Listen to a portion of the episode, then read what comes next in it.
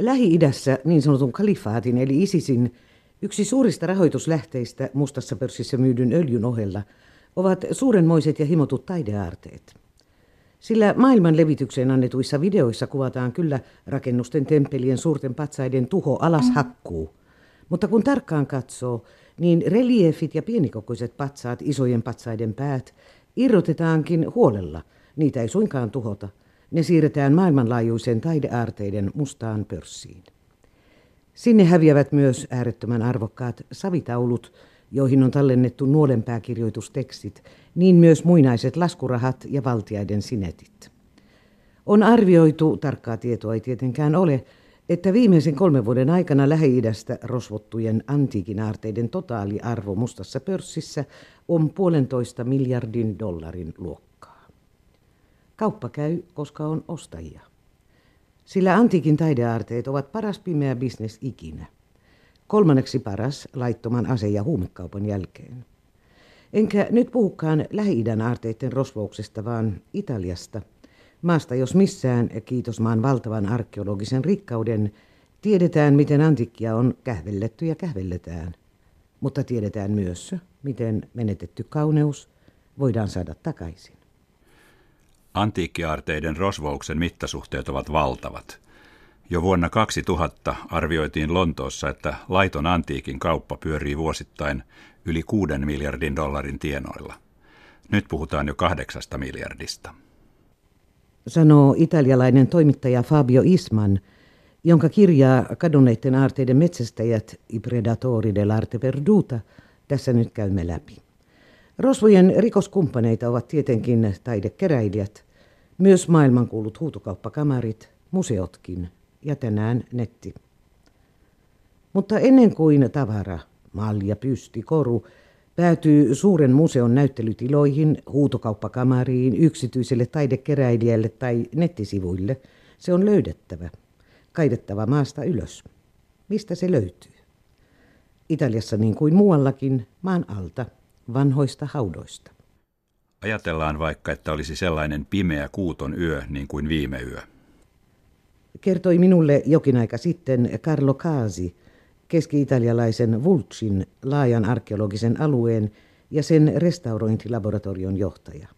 Hän valvoo alueen virallisia arkeologisia kaivauksia. Vielä muutama vuosi sitten täällä Vultsin tasangolla olisi hääräillyt kymmenenkin porukkaa vanhojen hautojen liepeillä. Viitisen porukkaa kaivamassa. Yhteen aikaan niin sanotusta haudoissa käynnistä oli tullut joka pojan harrastus.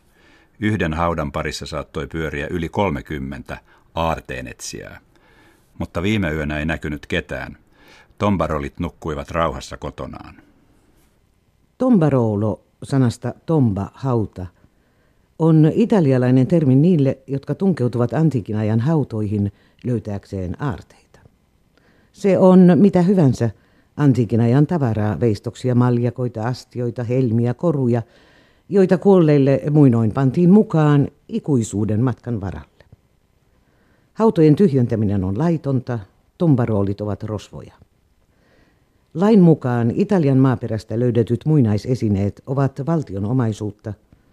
Antiikkilöydön vieminen maasta ulos luvatta on rikos. Arkeologi Kaasi johtaa Vulcin alueella virallisia arkeologisia kaivauksia, mutta tuntee hyvin myös tombaroolit. Kyllä tombarolit vieläkin liikkuvat, mutta nykyisin enemmänkin aarteen etsimisen himosta. Eivät malta olla kaivamatta. Mutta kun markkinat ovat ehtyneet, kaivajiakin on vähemmän. Vielä viime vuonna yksi Tombarolo, nuori mies, kuoli tässä lähellä. Vanhan etruskihaudan katto romahti päälle. Sekin jo kertoo, että organisaatio ei ole enää tehokas niin kuin ennen. Markkinat ovat ehtyneet, koska rosvoukseen on alettu puuttua. Rosvoukseen alettiin puuttua Italiassa voimaperäisesti vuonna 1995, kun perustettiin erityinen kulttuuriperinnön suojeluyksikkö Nucleo Tutela Patrimonio Culturale. Sen tehtäväksi tuli kadonneiden aarteiden jäljittäminen. Ja sen seurauksena alkoivat vuosikymmeniä kestäneet oikeusjutut rosvoja välittäjiä, mutta myös maailmankuuluja museoita vastaan. Pelkästään vuonna 2014 Ilmi annettiin 44 henkilöä, melkein kaikki kansainväliseen välityskauppaan erikoistuneita, ja takavarikoitiin yli 17 000 antiikkiesinettä, pienikokoiset metallirahat mukaan lukien. Tiimiin kuuluu Italiassa karabiniereja, tuomareita, taidehistorioitsijoita, arkeologeja. Näiden kaikkiaan yli 300 aarteitten metsästäjien seikkailuja ja tuloksia on jännittävää lukea. On melkein kuin lukisi thrilleriä. Arviolta kymmeniä tuhansia ihmisiä on osallistunut kuka missäkin roolissa antiikin rosvoukseen. Mutta todella suuret antiikkikaupan ekspertit voi laskea yhden käden sormilla. Pääteasema ovat rikkaat antiikin keräilijät ja ennen muuta suuret museot, ja kauppa on kukoistanut yli 30 vuotta. Kertoo toimittaja Isman. Eikä siinä ole kysymys rakkaudesta taiteeseen tai kultivoituneesta keräilyharrastuksesta.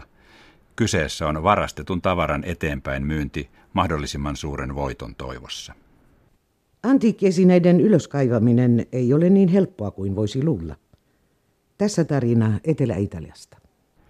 Siellä toimiva suurvälittäjä seurasi ja hoiti tombaroliensa toimintaa kunnon työnantajan tavoin. Rahoitti miehet ja työkalut, myös huippumodernit metallinetsimet, jotka pystyivät paikantamaan maahan haudatut metalliesineet yli puolentoista metrin syvyydestä. Nyt on kaivettu jo 80 metrin pituinen käytävä. Se on tuettu, kaivoslamput on asetettu, miehet työntävät kärryjä kuin kaivoksessa, kertoo puhelimessa työnjohtaja. Siellä on edessä vaikka mitä, myös freskoja, ja puuttuu enää vain kymmenisen metriä. Telineet on jo maksettu ja samaten viikkopalkka miehille. Mutta karabinierit olivat jo kaivajien jäljellä, eikä maahan vajonneen muinaisroomalaisen villan aarteisiin päästy koskaan käsiksi. Huono tuuri. Ei bisnestä ilman riskiä. Paitsi öisiä kaivajia, vanhat aarteet vaativat myös ammattitaitoisia restauroijia. Sillä haudoissa möyrivien miesten jäljiltä hauras antiikkiesine helposti kolhiintuu ja särkyy. Hautapaikkaa ei aina osata vaalia, niin että puuttuvia sirpaleita voisi tulla etsimään myöhemmin. Varkaitten kätten rujoja jälkiä korjaavat puhtaissa laboratorioissa työskentelevät asiantuntijat, jotka siivoavat sirpaleet ja tyngät myyntikuntoon. Silloin ollaan jo pitkällä. Ollaan enää asiakasta vailla ja kaupankäynti voi alkaa. Mutta niin kuin likainen raha, myös likainen tavara täytyy pestä ennen kuin sen voi panna myyntiin. Italian antiikkiaarteiden pesiä on ollut muun muassa kuuluisa lontoolainen huutokauppakamari Sotheby's. Tombarolien ja restauroijien jälkeen siirrytään eksperttien maailmaan. Tavara vietiin maasta ulos paikkaan, missä etukäteen neuvoteltiin tulevista kaupoista.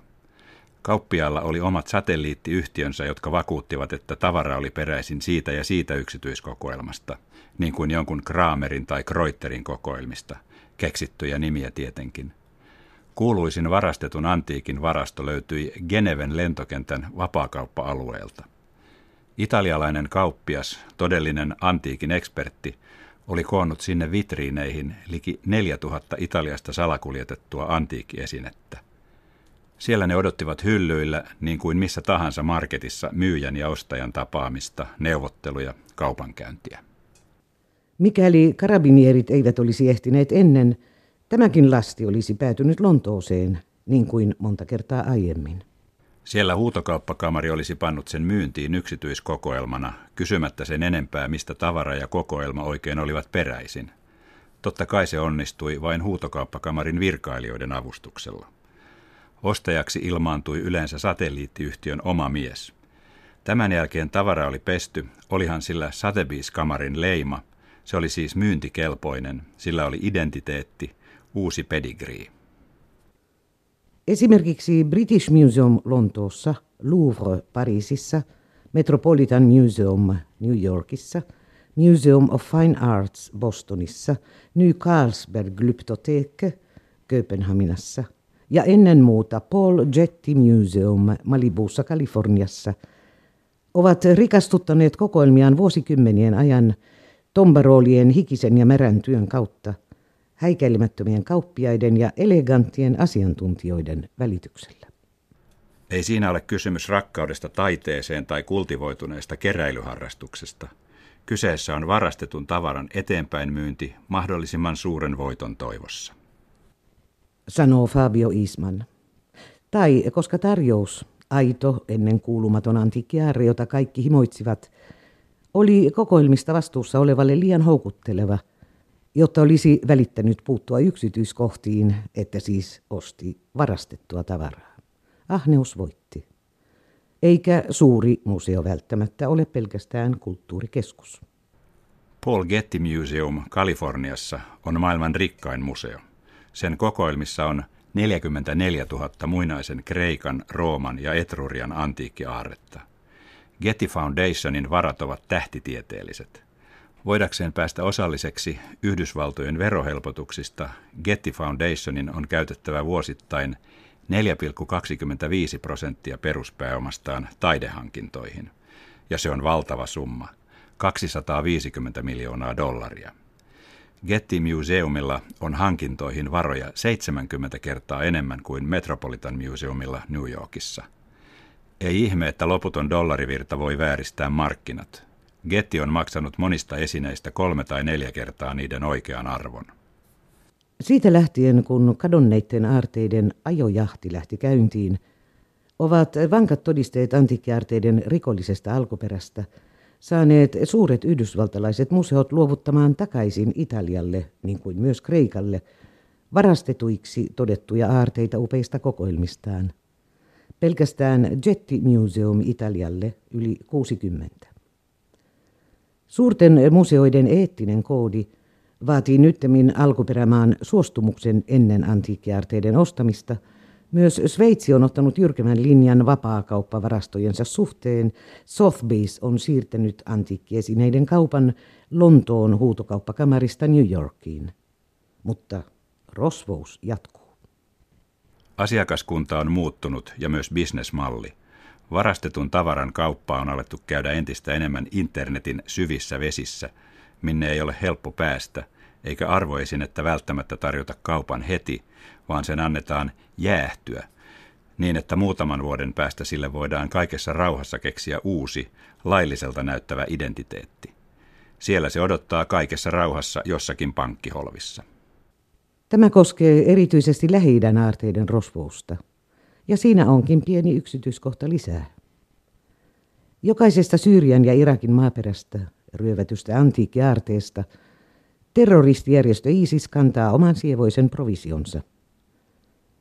Ne upporikkaat taidekeräilijät, kauneuden kahmiat, jotka New Yorkissa, Sveitsissä, Kiinassa, Japanissa, Hongkongissa ostavat lähi aarteita mustassa pörssissä, ovat terroristijärjestön rahoittajia.